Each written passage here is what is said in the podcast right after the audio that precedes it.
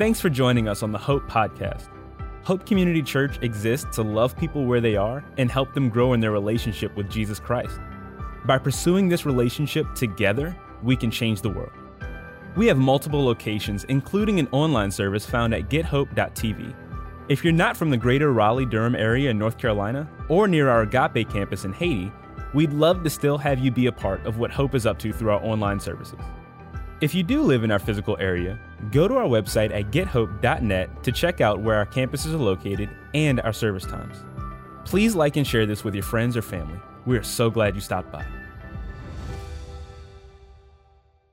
Well, hello and happy new year. My name's Chase. I'm one of the campus pastors here. I think that we can all breathe a collective sigh of relief that we got through 2020. I am cautiously optimistic for 2021, but hey, you never know what can happen. Uh, but this is my favorite time of year here at Hope. You think it'd be Christmas or Easter, but no, it's the new year because this is when a ton of new people show up to our church. And I don't know if it's a New Year's resolution thing or people just want to get started off on the right foot at the beginning of the year. But just like people join gyms by the hundreds and thousands, so people check out church for the first time. And if that's you at one of our campuses or watching online, welcome. We're so glad you chose to attend. And it's not just new folks either, uh, it's also folks who already attend or call Hope home. But because of the busyness of life the past few months, they haven't joined us for a while. Uh, but around this time of year, they kind of recommit to this whole church thing. And if that's you, welcome back. And I didn't know if this pattern would hold true this year, but sure enough, we got a lot of emails and phone calls of people asking how they could get involved or attend our services. And so the past few days, I've just kind of been thinking about why. Why is that? Why do so many people show up to church this time of year? You know, because of the pandemic, uh, life is busier than ever, so why would people be willing to add uh, one more thing to their already crowded schedule?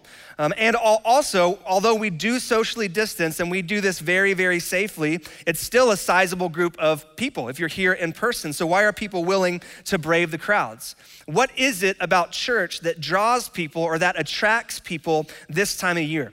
Now, I've been in full time ministry for about 15 years, so I don't think it's because people are bored and need one more thing to go to or to do. And I don't think it's necessarily because people are looking for a quick fix for their marriage or their finances or their family or their relationships, although that's part of it. And man, God offers some amazing wisdom when it comes to those things. But the more I thought about it and the more I've talked to people here around Hope, um, the more I'm convinced that people show up because they're just looking for a little bit of hope. Not a capital H hope, not this church in particular, but just hope in general.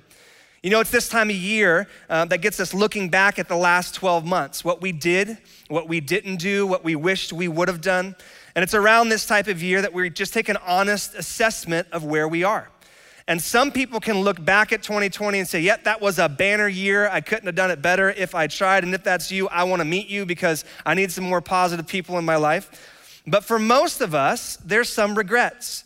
There's some desires to do it better this time around. That's why we make all these New Year's resolutions because we're not happy where we're currently at.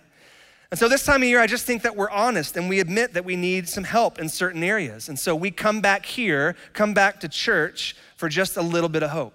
Hope that maybe uh, at the end of 2021, we can look back and say, yeah, I'm not in the same spot I was a year ago.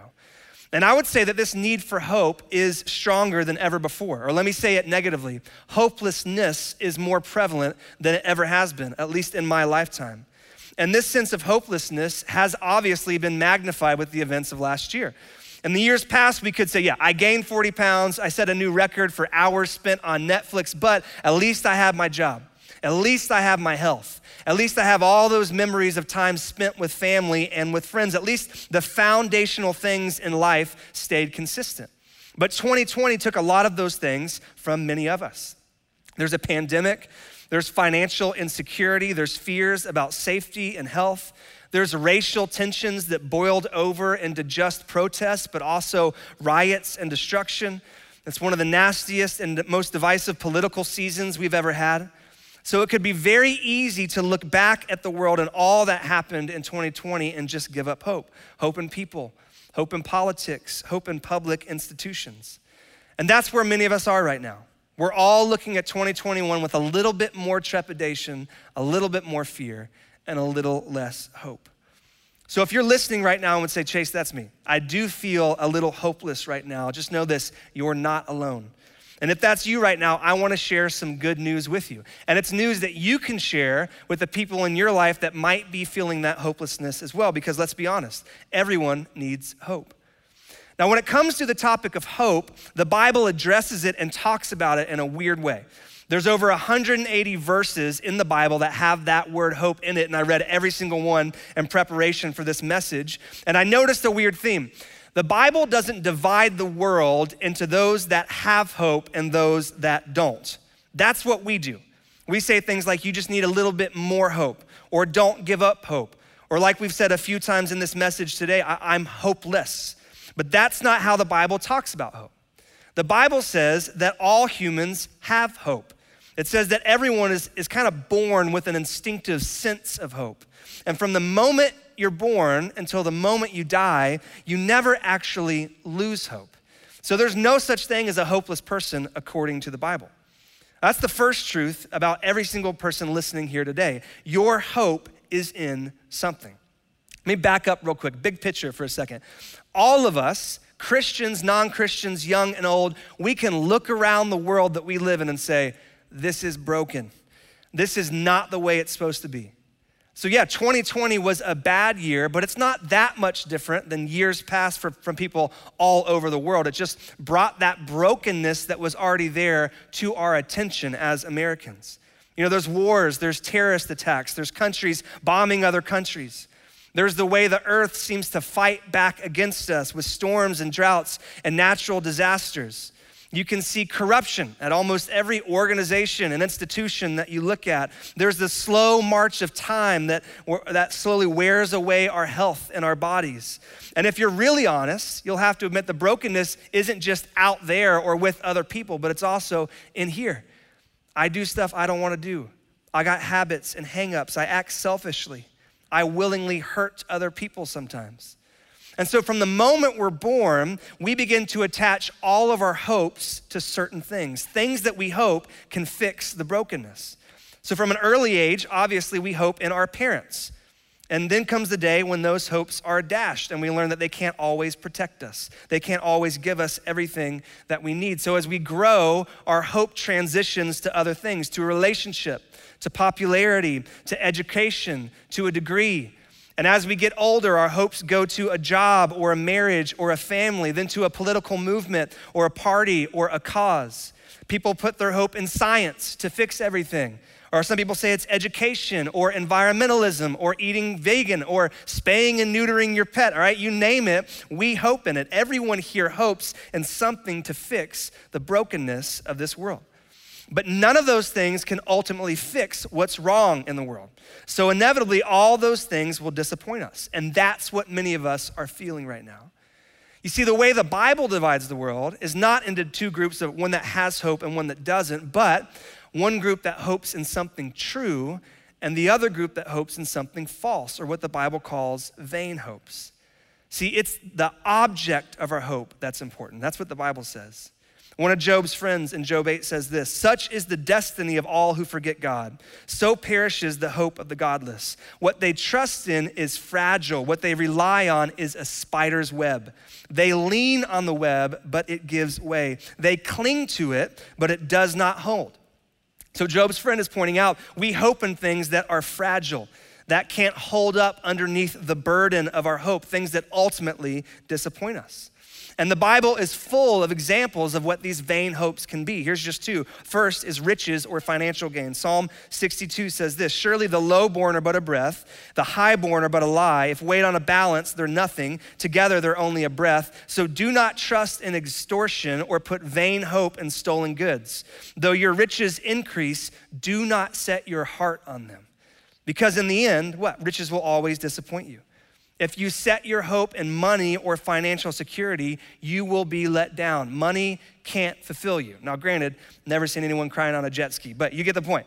Another vain hope is people. Proverbs 11 Hopes placed in mortals die with them. All the promise of their power comes to nothing. So it's not even wise to trust in a president or a politician or the leader of a cause or a movement. So the authors of the Bible don't say, If you're feeling hopeless, you just need more hope. Instead, the authors say, don't put your hope in something that will disappoint you. And everything except for God will ultimately disappoint you. Isaiah 49 says just that. Then you will know that I am the Lord. Those who hope in me will not be disappointed. And I noticed something cool when I was reading the Psalms. David, the author of most of the Psalms, he understood this. He knew that when he had these feelings of hopelessness, like many of us are feeling right now, it wasn't a matter of a lack of hope. Instead, it was misplaced hope. He was hoping in the wrong things. And he actually has these conversations with his own heart in the Psalms. And three times in Psalm 42 and 43, he says this Why, my soul, are you downcast? Why are you disturbed within me? Why do you feel kind of hopeless? And he says, Oh, I know. Put your hope in God for I will yet praise him, my Savior and my God. So if you're here today and you would say, I feel a little hopeless, God wants to say to you, You're not hopeless. You're just hoping in the wrong things and things that can't fix the brokenness of this world. And here's the second truth you aren't designed to live with disappointed hopes. We as humans can't live a life of disappointed hopes. Viktor Frankl, he was a psychoanalyst as well as a, a prisoner in the notorious uh, Camp Auschwitz during the Holocaust. And he picked up on how dangerous misplaced hopes can be. He actually wrote a book on this called Man's Search for Meaning. And he said that the prisoners in the concentration camp responded to their hopeless situations in different ways. Some became brutal and violent themselves. Um, others, he said, just gave up and one day just allowed themselves to be killed. But then he said others held on to the hope that if they stayed alive, then their health or their family, their professional achievements, their fortune, their position in society would be restored to them. That's what their hope was in. But after liberation, he says, many of them got home and found that all of those things were gone. They were irretrievably gone. And they went into a deep depression, and many even ended up committing suicide making it through the Holocaust, but committing suicide on the other side. Their hopes had been shattered because they were misplaced. And Frankl says this the ones who truly overcame Auschwitz were those who had a fixed reference point beyond the world, something they held onto that was out of the grasp of death and destruction. Let me say that again. The ones who truly overcame were those who had a fixed reference point beyond the world. So you see, trials and pain, like we've experienced the past 12 months, reveal where our hope is. They reveal the object of our hope. And so if you're feeling hopeless today, that's the first step to acknowledge the object of your hope. That thing that your hope was in that has disappointed you. The first step is to name that. And then once you've named it, what God wants to do and what I want to do is reorient your hope today. And I want to show you a better thing to hope in. So if you have your Bibles, go ahead and turn to 1 Peter. It's in the New Testament, kind of hard to find. Feel free to use your table of contents in your Bible. That's what we do. Uh, I do that all the time. Uh, if you don't have your Bible, it'll be on the side screens. But this is written by a guy named Peter, who was one of Jesus' disciples. He's writing this letter well after the death and the ascension of Jesus. And he's writing to all the Christians that have been exiled from their homes in Jerusalem because of persecution. So, this is around the time of Nero when he was in charge of Rome, and there was large scale government run persecution and hostility towards Christians. And so, the people that he's writing to have basically lost everything. They've lost their social status, their privacy, their wealth. Uh, many have lost their lives, thousands of, just by virtue of being Christ followers. So, they have it way worse than we do now. And Peter knows that many of them are struggling with a feeling of hopelessness. And so he spends the first 13 verses reorienting their hope, reminding them of the one thing that they can hope in that will never disappoint. And their hope is our hope. And there's so much in these verses. There's no way you're going to remember everything that I'm going to say in the next few minutes as I unpack all the different nuances and dimensions to your hope. But I just want, want you to let the words kind of wash over you. I'm less concerned with how much you remember and more concerned with how you feel at the end of this, okay? Look at verse 3. It says this Praise be to the God and Father of our Lord Jesus Christ. In his great mercy, he has given us a new birth into a living hope through the resurrection of Jesus Christ from the dead. That's a powerful verse. Now, if you're new to church, that's going to be confusing, okay? There's some theological words there, what I call Christianese, so let me explain. What Peter's saying is this God knows what we all know that this world is broken, that it's not the way it's supposed to be. He's not ignorant of the hurt and the pain and the war that we experience, far from it. But unlike us, he knows what the root cause of it is. And it's something that the Bible calls sin. You see, at one point, the world wasn't broken, it was actually perfect. That's what Adam and Eve got to experience in the garden. They had a close living relationship with God. They got to walk with Him and talk with Him every day. They had a perfect relationship with each other, a perfect marriage, and the world didn't fight back against them. It actually served them. But along the way, they began to believe the lie that God was holding out on them, that they could provide for themselves more joy and satisfaction than God could give them. So they rebelled against God, they disobeyed His command. They sinned, and when they did, sin entered the world, and it was catastrophic. It broke apart the relationship they had with God. It broke apart the relationship they had with each other and other human beings, and it threw the natural world into disarray. And from that moment on, we humans have lived in a broken world because of sin. And not only that, but we have inherited that rebellious, distrusting spirit from our great, great, great, great grandparents, Adam and Eve. Like them, we still, when we're born, we distrust God. We naturally rebel against Him. So, not only is our relationship with each other broken, not only does the earth itself fight against us, but we also stand guilty before a holy God. We deserve death, hell, and the grave. But because God knows what the root cause was, he had a plan to fix it. See, this is why Peter brings up God's mercy. Praise be to God and his great mercy, because instead of giving up uh, on us, and instead of giving us what we deserve, God enacted this, this, this rescue plan to make things right once more. And he says it all the way back in Genesis 3:15, I am going to fix this. And when the time was just right, he sent his son Jesus into the world to be born, which we celebrated just a week ago. And he sent Jesus here to fix all that was broken. Um, and you can see this when, it, when he was on earth. When Jesus was around, relationships were restored. The blind were given sight. The sick were healed. The dead were raised from the grave. The storms were calmed. And when his time of ministry on earth was over, he willingly hung on a cross. And as we say as Christians, he died for our sins. Now, if you're new to church, that's a weird statement. That's a question I get all the time from neighbors and friends. Why did Jesus have to die? What did the death of Jesus actually accomplish? Couldn't God have just forgiven my sin? And the answer is no. God can't just sweep sin under the rug and act like it never happened because he's a holy God. He's a just God. He has to punish sin. And so, what he did when Jesus was hanging on that cross is God took the very first sin of Adam and Eve and every sin after that your sin, and your sin, and your sin, and my sin, all the way to the last sin that would ever be committed. And he took all of that sin and he placed it on the perfect, holy, and righteous Son, Jesus Christ. And he who knew, no sin became sin on our behalf. And instead of punishing you and instead of punishing me, God poured out all of his wrath and all of his anger on his son, Jesus. Jesus paid the debt that we owed God. He paid for the sins that we had committed. And when he died, he made a way for us to have that restored relationship with God again. That's amazing. But he did more than that.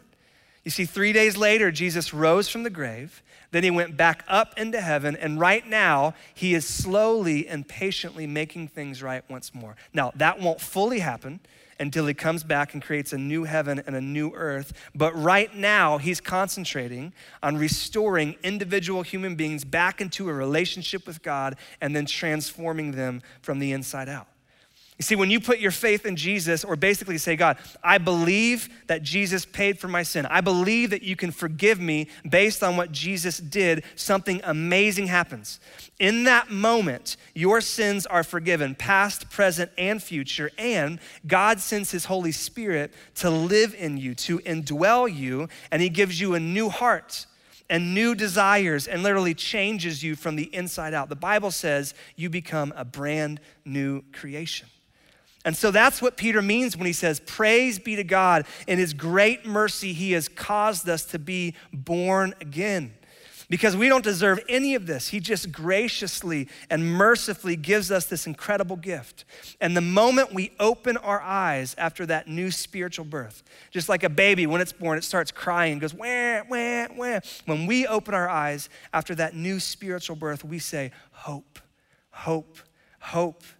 The first thing that we see when, our op- when we open our eyes is hope our living hope. And it's not a politician, it's not our physical health or safety, it's not education or science or a political cause or a movement. No, our hope is a person, a living, breathing person. It's the resurrected Jesus Christ. You know, the more I read through these verses, the more I think that when Peter was writing this, he was thinking back to the worst day and the best day of his life. That day when he made his way to the tomb of Jesus after his death. You know, all Peter's hopes were wrapped up in Jesus before he died because he thought Jesus would set up an earthly kingdom, that he would kick the Romans out of Jerusalem, and that he'd bring peace to the world by being basically the king of Israel. But when Jesus was crucified, all of those hopes were crushed. When Jesus died, Peter's hopes died as well. So Peter knows what it's like to feel hopeless. But he also remembers that moment when someone came up to him and said, Hey, Peter, Jesus is not in that tomb. And he goes running back to tell all the other disciples, and then he sees Jesus alive, standing in front of him. And he realized that here was a hope that would never disappoint because not even death could stop him. Jesus was his hope, and Jesus was alive. Right? Praise be to God in his great mercy. He has caused us to be born again into a living hope through the resurrection of Jesus Christ. That's your fixed reference point. That's the object of our hope that time or disease or death can't take away.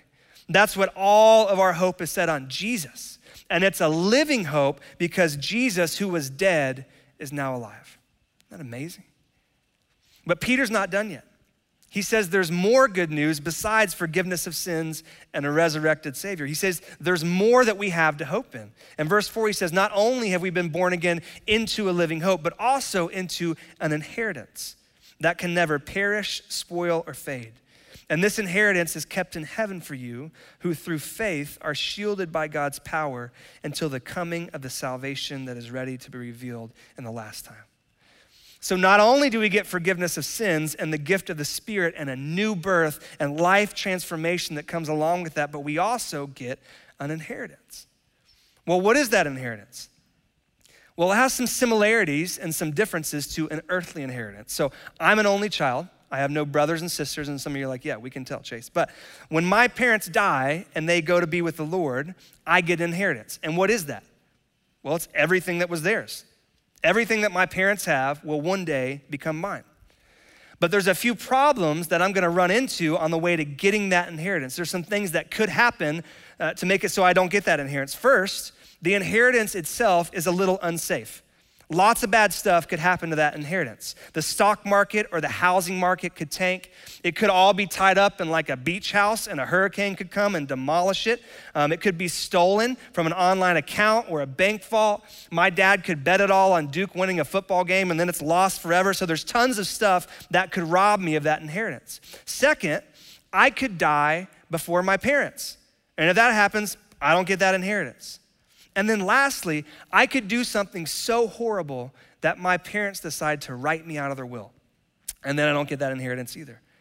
That's how an earthly inheritance works. But when it comes to our eternal inheritance, there's one similarity, and it's a good similarity.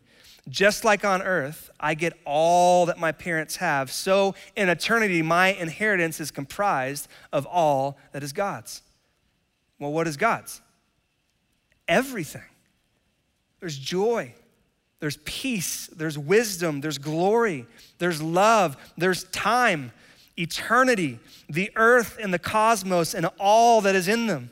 And the New Testament authors occasionally um, tell us what, what this whole thing is comprised of.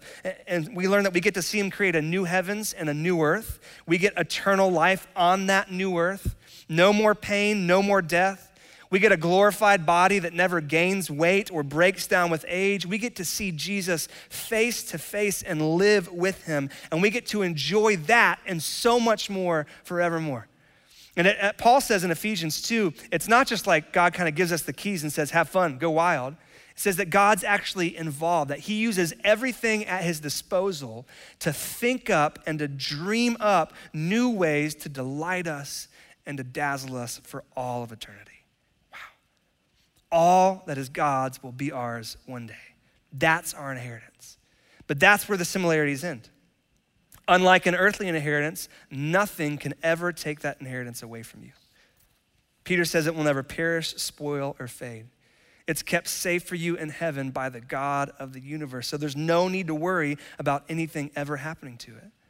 And not only is your eternal inheritance being kept safe and sound in heaven for you, but God is keeping you safe and sound here on earth.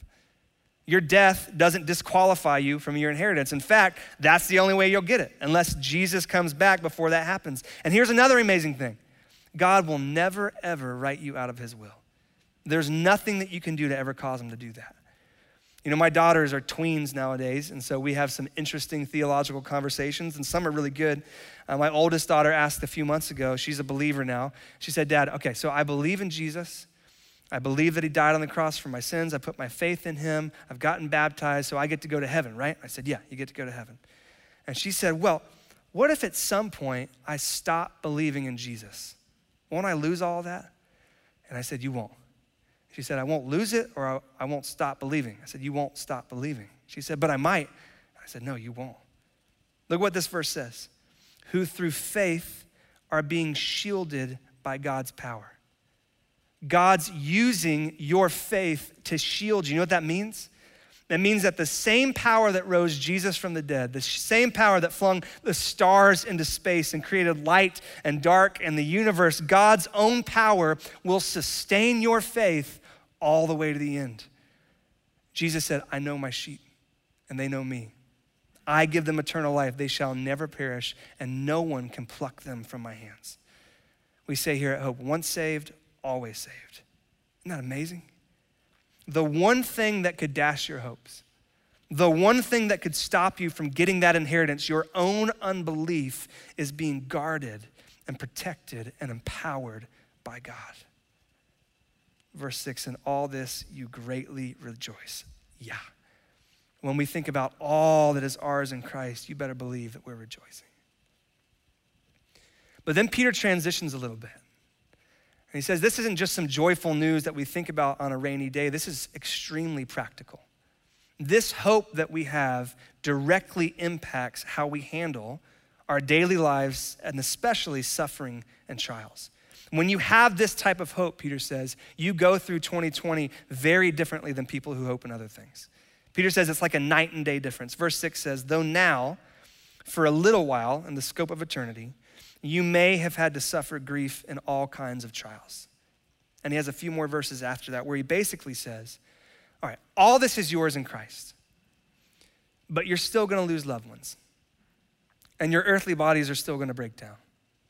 And there's still gonna be pain and there's still going to be sadness. But none of those things can diminish the hope that you have. It's like Paul says in Romans 8 I consider that our present sufferings are not even worth comparing with the glory that will be revealed in us.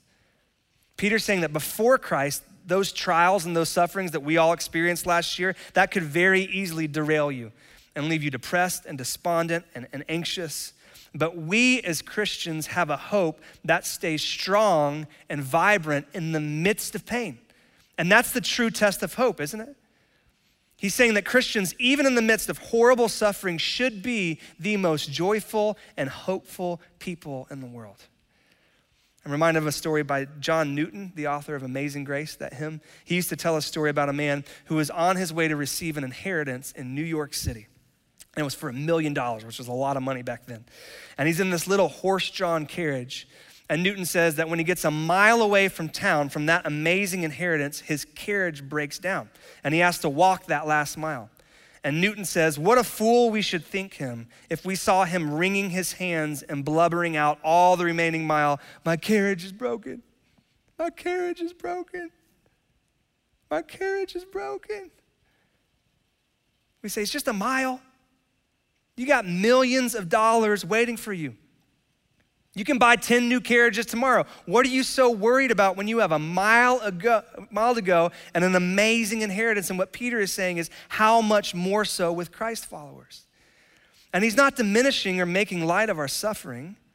You know, we can kind of laugh at a broken carriage, but some of you have experienced deep pain in your life the loss of a job, loss of a parent, loss of a loved one, physical pain that no medication can take away a loss of a marriage. Some of you have even lost children. But what Peter is saying is that for Christ followers, even in the midst of the most horrific pain we can imagine here on earth, we can still look up off and away at our living hope and we can say, just one more mile. Just one more mile over the hill, and then I get that loved one back. And I get that child back and I get physical health and the presence of God and joy everlasting. See, that living hope transforms the way that we walk that last mile. So we will weep in the midst of this broken world, but not forever and not as those who have no hope.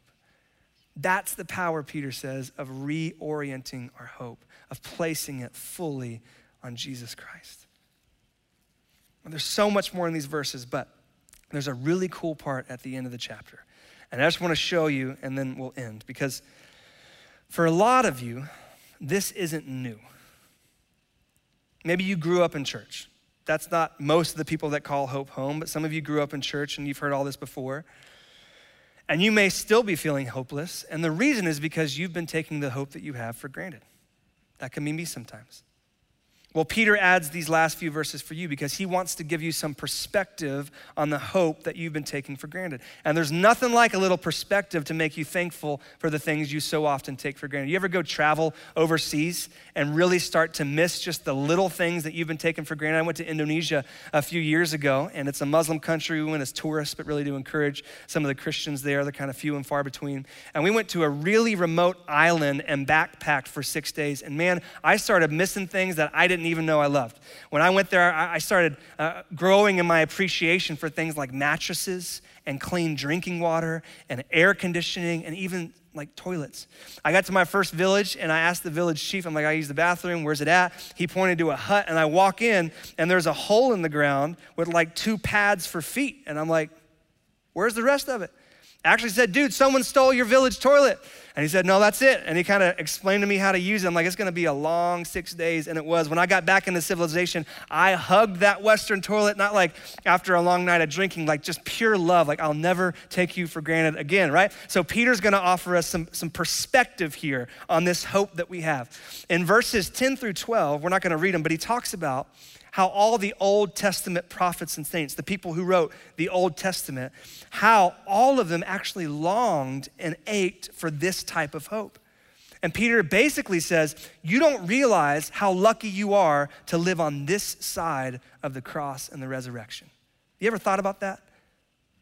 That living hope that we've been talking about, God's people didn't always have that. They knew that God uh, said that he would make things right once more and fix all that was broken, but they didn't know how he would do that or when he would do that or if he would even be successful. But we do. We know beyond a shadow of a doubt that our hope in Jesus is sure and all will be made right once more. And we actually get to experience a little bit of that here and now. And the people in the Old Testament would have given anything to have that reassurance, that hope that we have. So don't take it for granted. And then he adds this little sentence and it gives me chills every time I read it.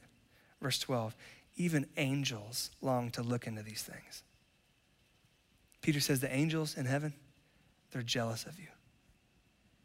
Isn't that backwards? Shouldn't we be jealous of them, uh, eternal beings living in heaven that, that are in the presence of God? They don't experience this broken world. But Peter says, no, no, they're jealous of us.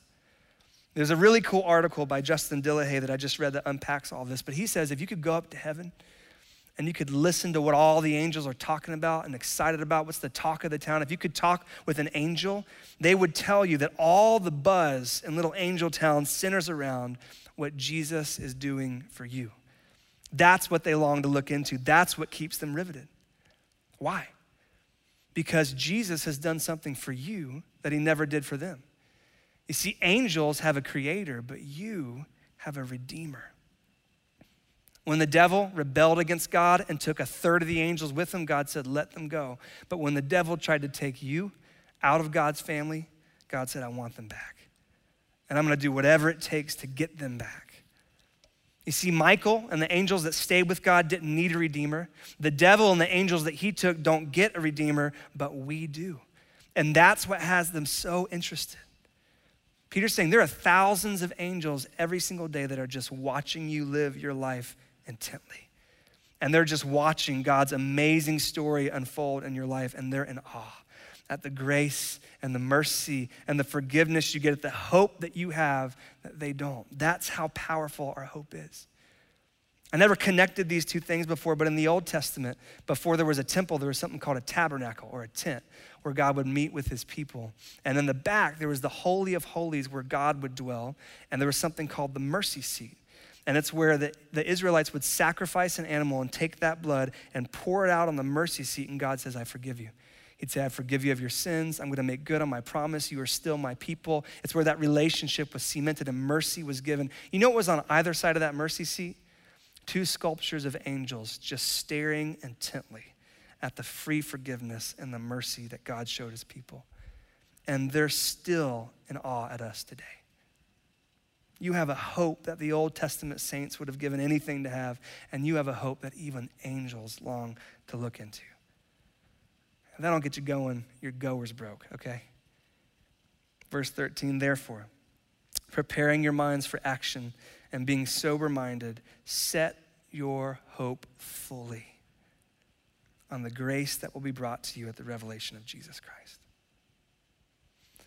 And so, as we close and we start off the year of 2021, whatever may happen, I want to take a minute and just collectively do that today to just set our hopes fully on Jesus Christ. So, can you just bow your head and close your eyes at all of our campuses online? Just bow your head and close your eyes. Unless you, unless you have a toddler, don't do that. But bow your head, close your eyes.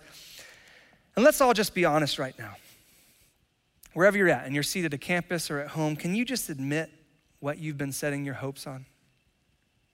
Maybe it's politics, maybe it's health, maybe it's money, maybe it's control, Maybe it's a relationship, maybe it's a job. Whatever it is, can you just name that right now? And then can you just pray something like this? And there's nothing magical about this, but could you just pray, God, would you forgive me of that? I have such a better hope in the living and resurrected Jesus. So, right now, would you just do a little heart work? Would you kind of pry my fingers one by one off that thing that I've been hoping in? And would you just tie my hope fully to Jesus? Would you just allow me to set every single ounce of hope that I have on your Son, Jesus Christ? And when I wake up tomorrow and I start to fret, Spirit, would you just remind me I've got a mile to go and then eternal life and an amazing inheritance? So, would you just turn me into the most hopeful person that this world has ever seen? Would I just overflow with hope and peace this year because I have every reason to be that way? So, thank you for your mercy. Thank you for your grace. And thank you for the hope that I have in Christ. Now, keep, keep your heads bowed, keep your eyes closed. Maybe you're listening today and would say, Chase, I've never experienced that new birth that Peter talks about. I've never even asked God to forgive me of my sins. I've never even started that relationship with Him. I got the best news for you. You can do that right now. And it would be the most amazing way to start off this new year. So if that's you, would you pray something similar to this? Again, there's nothing magical in this prayer, but would you pray, Father, I kind of heard today that I stand guilty before a holy God because of my sin. I'm separated from you. But I also heard that your son Jesus paid what I owed that he died on the cross for my sins. And you said that you would forgive me because of what Jesus has done. So, Father, would you do that? Forgive me of my sins. Send your Holy Spirit to transform me from the inside out. Reorient my hope into Jesus Christ. And would this just be an incredible year where I get to know you and your word and begin to live this new birth, this newly transformed life? In Jesus' name. If you prayed that, that's the best decision you will ever make. And I want to ask you to do me a favor. I want you to tell someone. If you're sitting at one of our campuses, maybe tell the person that brought you. If you're online, raise your hand, type it into a chat. There is a real flesh and blood person on the other side of that screen that would love to chat with you, give you a phone call. I bet they would drive across town to have coffee with you and answer questions and just celebrate with you. So, Father, thank you for your word. Thank you for this new year. We know that whatever it holds, it will not diminish the hope that we have in Jesus. God, allow us to place our hope fully, and we pray that we will be the most joyful and hopeful people the next 12 months because we have every reason to be. And we pray that we're so joyful and so hopeful that the people in the city and the triangle and our family and our workplaces would just ask us to give a reason for the hope that we have. And we just get to point them to Jesus. So we thank you, we love you, and we praise you. And it's in the beautiful name of Jesus. Amen. Thank you for listening to the Hope Podcast. We appreciate you joining us as we tackle issues facing our modern world from a biblical perspective. To make sure you don't miss a message, please take a moment and hit the subscribe button. Also, if you're new to Hope and want to check out what we're about and how to be a part of our community, go to our next steps at gethope.net/next. Let us know your story because we'd love to connect with you.